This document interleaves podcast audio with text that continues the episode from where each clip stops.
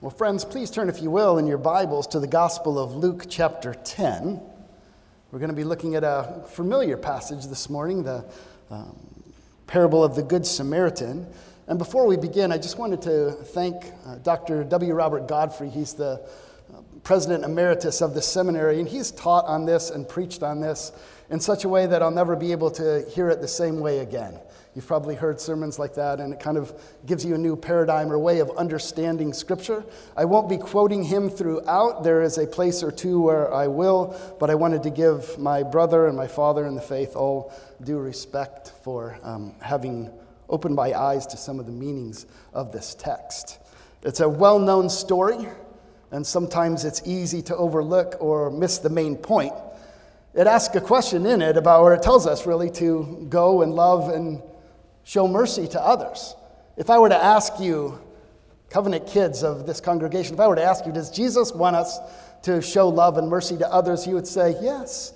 That's an easy one, Pastor, right? That's a softball. Of course, he wants us to do that. And this passage has something to say about that for sure. But there's also something going on in the passage that we want to look at this morning.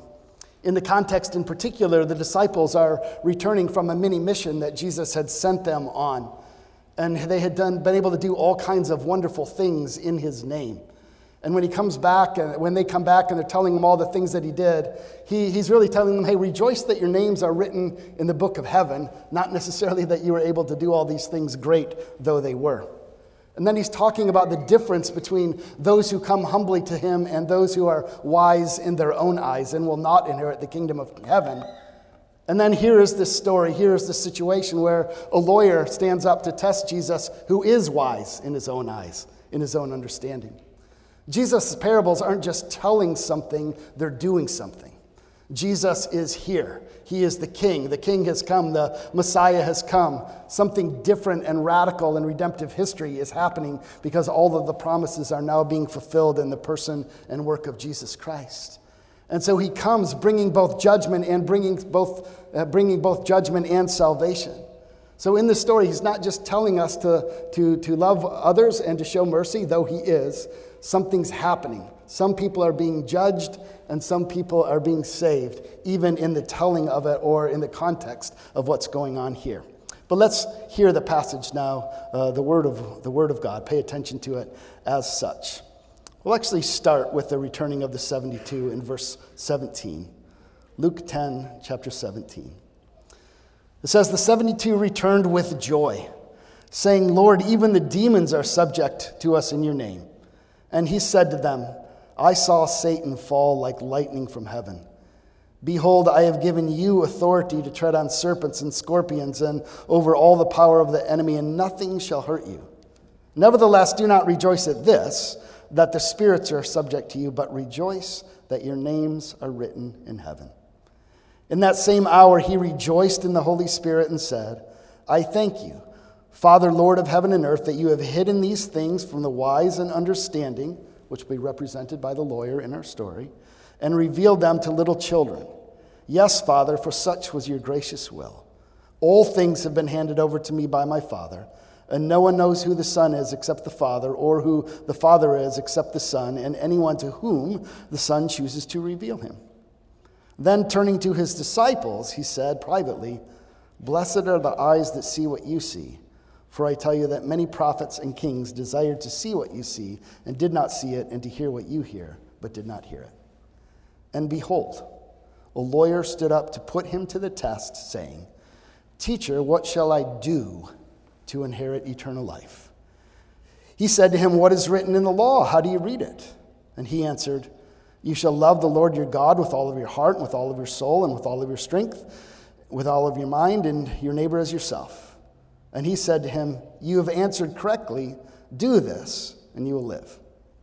But he, desiring to justify himself, said to Jesus, Who is my neighbor?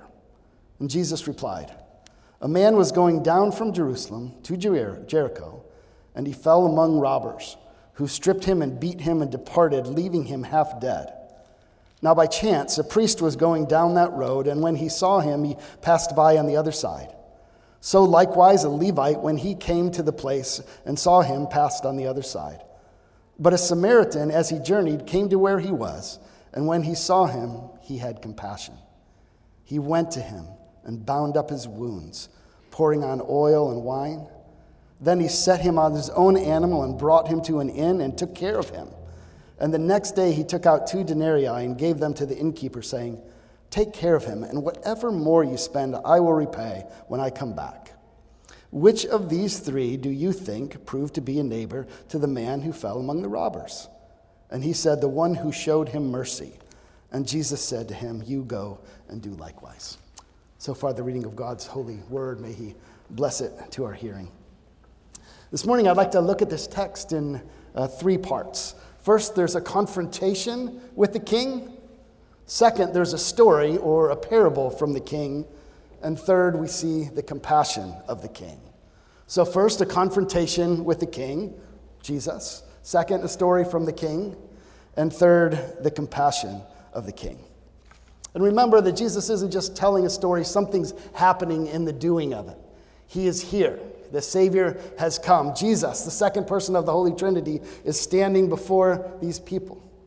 He is the one who brings judgment, He is the one who brings salvation. He is the Messiah. And here, the first thing we notice is that there's a confrontation with the king, which throughout the Gospel of Luke has been building. As there are certain people, certain groups of people that have been rejecting Jesus' rule, they've been questioning him, they've been plotting against him, They've shaken their fists at him and said, We do not want this man to rule over us. The war that started in the garden continues to go on. There's been a battle between the seed of the woman, uh, those who uh, believe and trust in the Lord, and the seed of the serpent, those who hate the Lord and his promises and his word. And here we see the battle continue. And so our text says, Behold, a lawyer stood up to put him to the test, saying, Teacher, what shall I do to inherit eternal life? A lawyer, really, in this context, is a scribe. He's a student of the law. He's one to whom people turn for guidance and insight.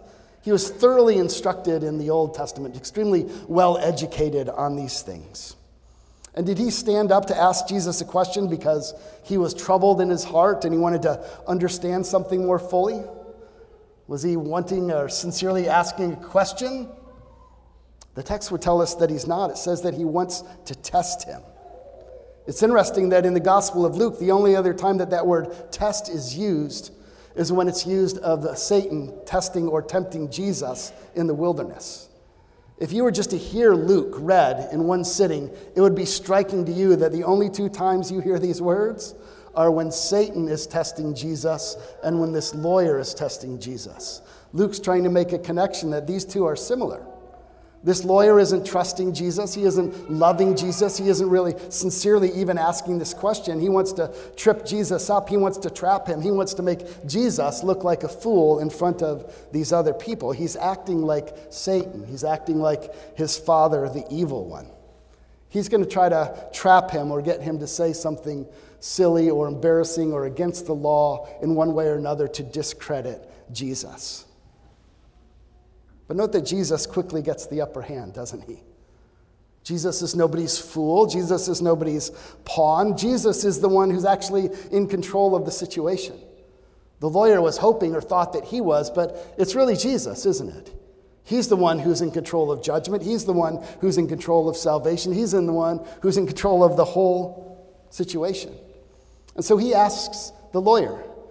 He said, is what, what is written in the law? How do you read it? You're a lawyer right? You're an expert. What's written? Turn, if you will, in your Bibles to Deuteronomy chapter 6.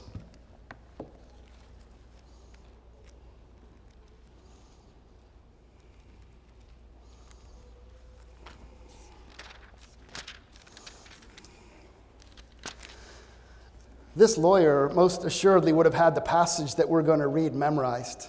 It's probably something that he would have recited daily, if not weekly uh, in terms of memorizing the, the scriptures and meditating upon it. They were called to do this regularly. And so, here now, Deuteronomy chapter 6, starting in verse 4. It says, Hear, O Israel, the Lord our God, the Lord is one. You shall love the Lord your God with all of your heart and with all of your soul and with all of your might.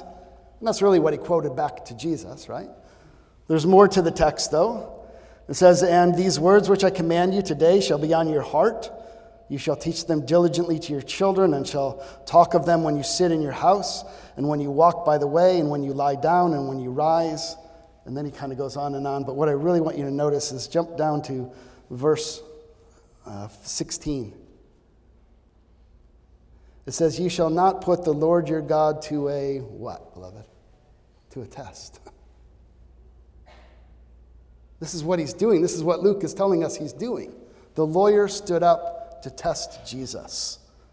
And the very passage of the law that the lawyer read in defense of himself, he would have just continued going. If he would have continued quoting it, would have said, Do not put the Lord your God to a test. And at that very moment, he's doing that. He's putting the Lord to the test. The weight of that is remarkable. He had quoted the part of the law that he thought he was doing well.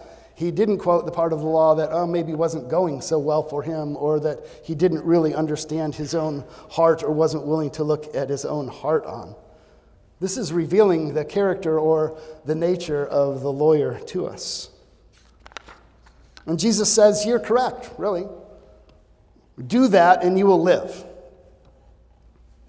He had asked, What must I do to inherit eternal life? And Jesus said, Well, if you do that, you will live. If you do it per- perfectly, if you do it perpetually, if you do it always. The tables are really being turned here, aren't they? The lawyer was trying to trap Jesus, and Jesus now has turned the tables, and the lawyer's on the defensive. What must I do? Do what you just said. Do that, and you will inherit eternal life. And as you read the text, you can feel that the lawyer realize, realizes this confrontation really isn't going all that well for him, is it? And so, in a typical lawyer fashion, no disrespect to any lawyers, right? He tries to find a loophole. Well, who's my neighbor? Because he thinks if he can define neighbor in such a way that he can say, Well, I've done that, then he's going to justify himself. He's going to be okay. So instead of recognizing the weighty matter of the law, he really hasn't done this. He really hasn't loved the Lord as God with all of his heart, soul, mind, and strength because the Lord is standing before him and he's putting him to the test.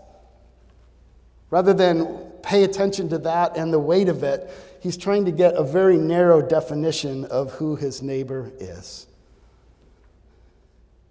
Convicted by Christ's words, he bypasses the weightier matter of loving God and loving his neighbor and tries to seek to identify him in such a way that he can pass. Dr. Godfrey, in commenting on this passage, said, Whatever else the law may be able to do, it cannot make us love our neighbors, especially if God demands that we count our enemies among them. There are few people in Scripture that are less loving, he says, than this lawyer. He doesn't love God, he doesn't love his neighbor. And the law can't make us love our neighbor, can it? Much like some of you may be like me and violate the speed limit now and then, right? If you see a sign that says speed limit 55 and you go 56 miles an hour, right? The, the speed limit can't make you obey it, it can't make you do it. You know at that point that you violated it. And the higher you go, the more likely you're going to get caught or in trouble in one way or another. But the law can't make you obey. The law can show us our need to obey, it can show us our failure to obey, but it doesn't give us the power in and of itself to be able to do those things. It just shows us what needs to be done. And this lawyer should be crushing under the weight of the law and the realization that he hasn't done these things and turning to Jesus, but he doesn't. And so the second thing we hear is we hear a story from the king. Jesus tells the familiar parable. He said that this man had gone on a journey from Jerusalem to Jericho. It's about a 17 mile trip, uh, the way that they would have gone in that day, and about a 3,300 foot drop through rocky country. It was well suited for robbers and thieves. And it says that there was a priest and a Levite um, uh, would most likely be returning from their trip to Jerusalem. They had gone there to the temple to serve and now are returning home. And Jesus mentions a priest and a Levite for a specific reason. These are some of the people who have been at odds with him in the Gospel of Luke. They have been the ones who have been testing him and trying him and uh, plotting his death and shaking his fist, saying, We will not have this man rule over us. And a priest and a Levite ostensibly ought to be the people that you want to find you if you're lying half dead by the side of the road. They're, in essence, professional clergy. They're the people who are trained and called to be able to care for and help and protect and serve the most needy. But here we recognize that this priest and this Levite passed by this man who was laying on the side of the road. It says that they passed by on the other side. And again, this is not a random story, but it's really a judgment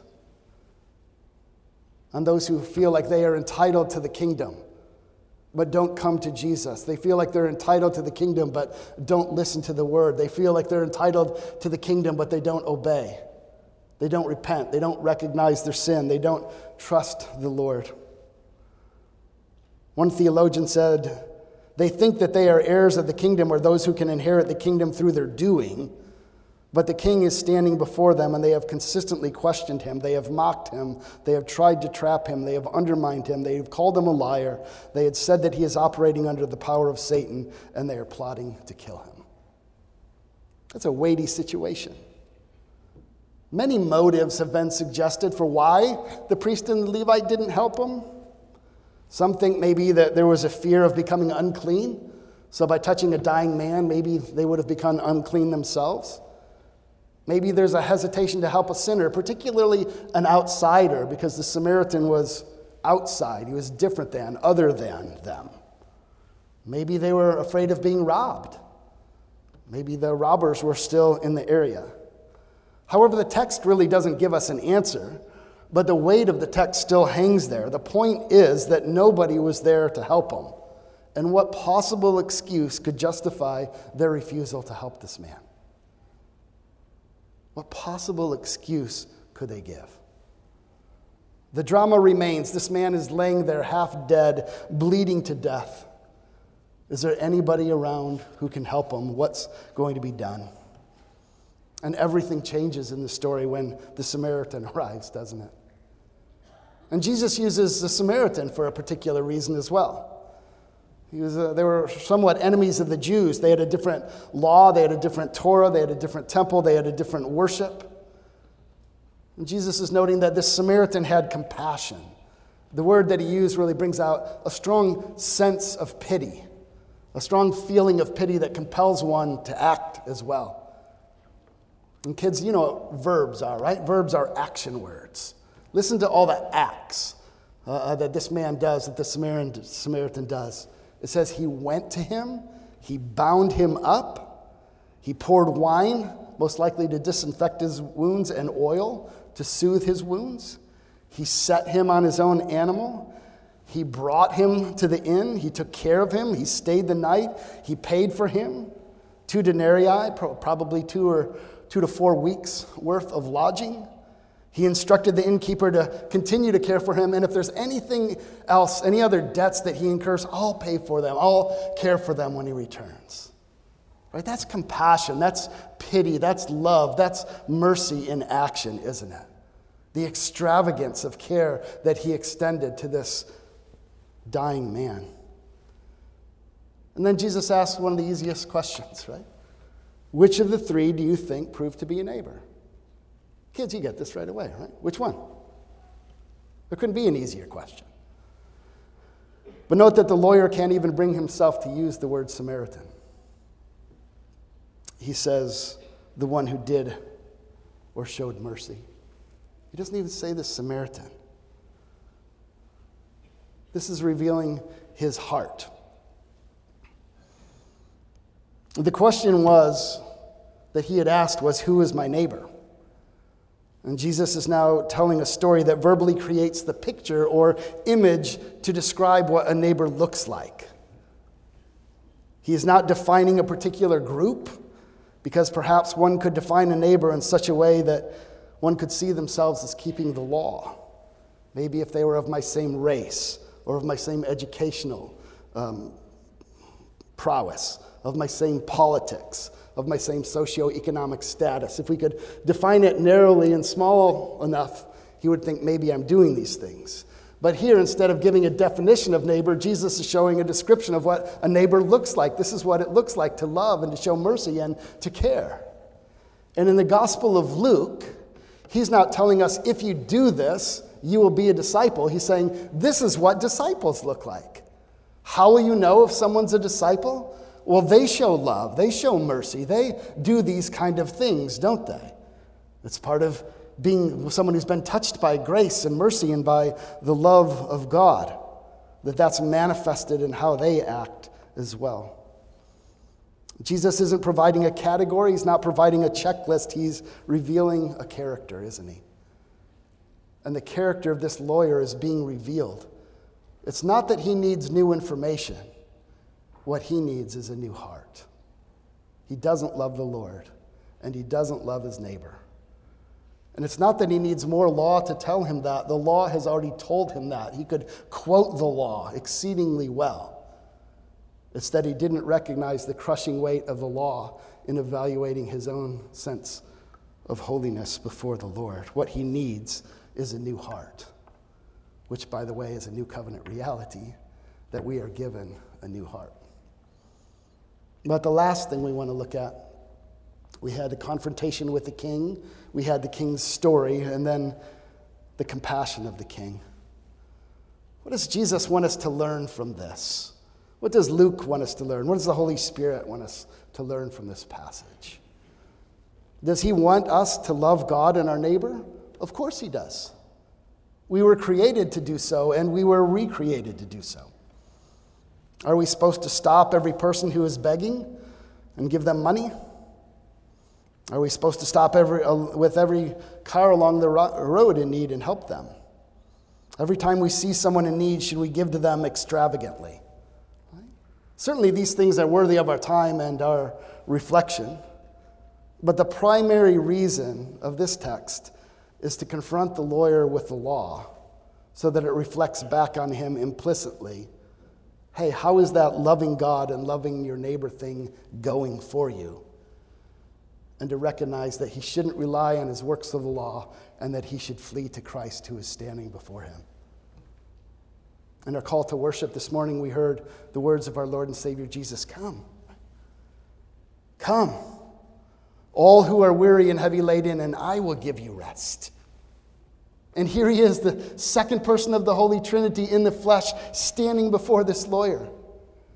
And instead of clinging on or trying to define his own works or righteousness in such a way to make himself right, he should have recognized, I am in the presence of a holy God. Woe is me.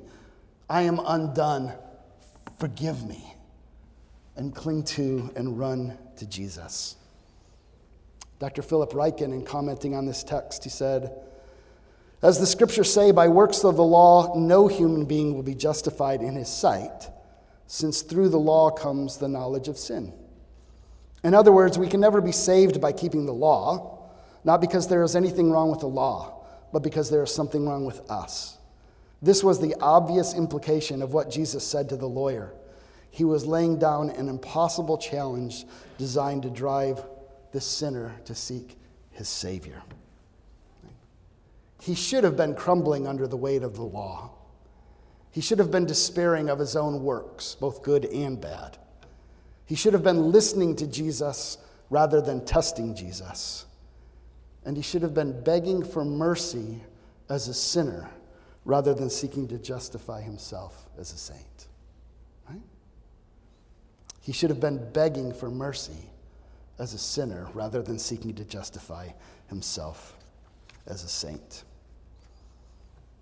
Friends, we are indeed called to be lovers and doers of mercy. But that is not how we inherit the kingdom or how we become disciples. That is a result or a response or a calling or a privilege, a blessing, a responsibility of inheriting the kingdom. How do we inherit the kingdom? By grace alone, through faith alone, in Christ alone. It's interesting that the passage that the lawyer even quoted started off saying, Hear, O Israel. How does faith come, beloved? By hearing. And hearing by the word of Christ, you already heard this morning, your sins are forgiven. You are not under any condemnation. You are free.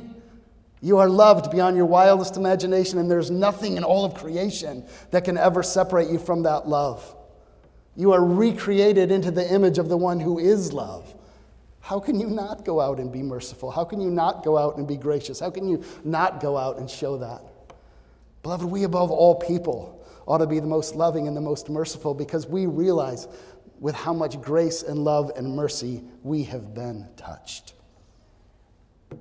It's Jesus' mercy and compassion for him that's leading him to Jerusalem to go to the cross, even as he's giving this parable. He's on his way there right now. He has set his face towards Jerusalem and was going there.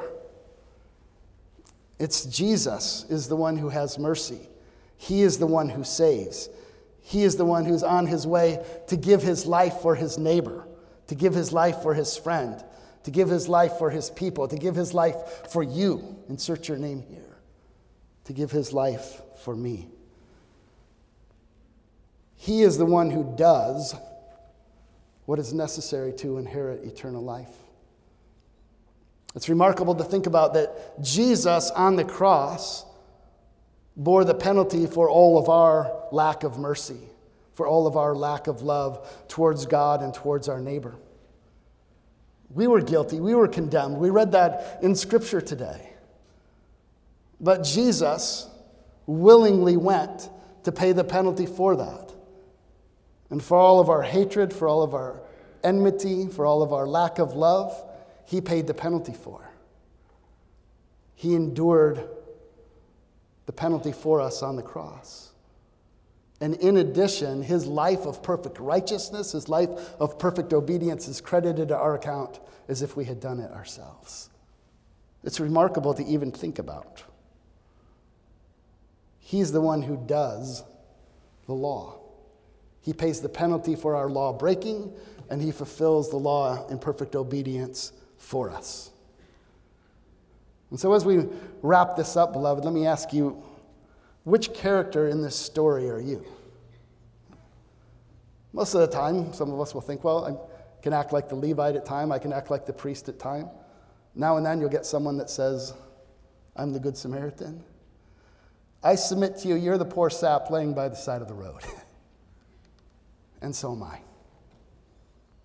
We were dead in our trespasses and sins, unable to help ourselves, nobody else around to help us but a good Samaritan came and acted in mercy, and acted in pity, and acted in compassion, and provided everything that we need.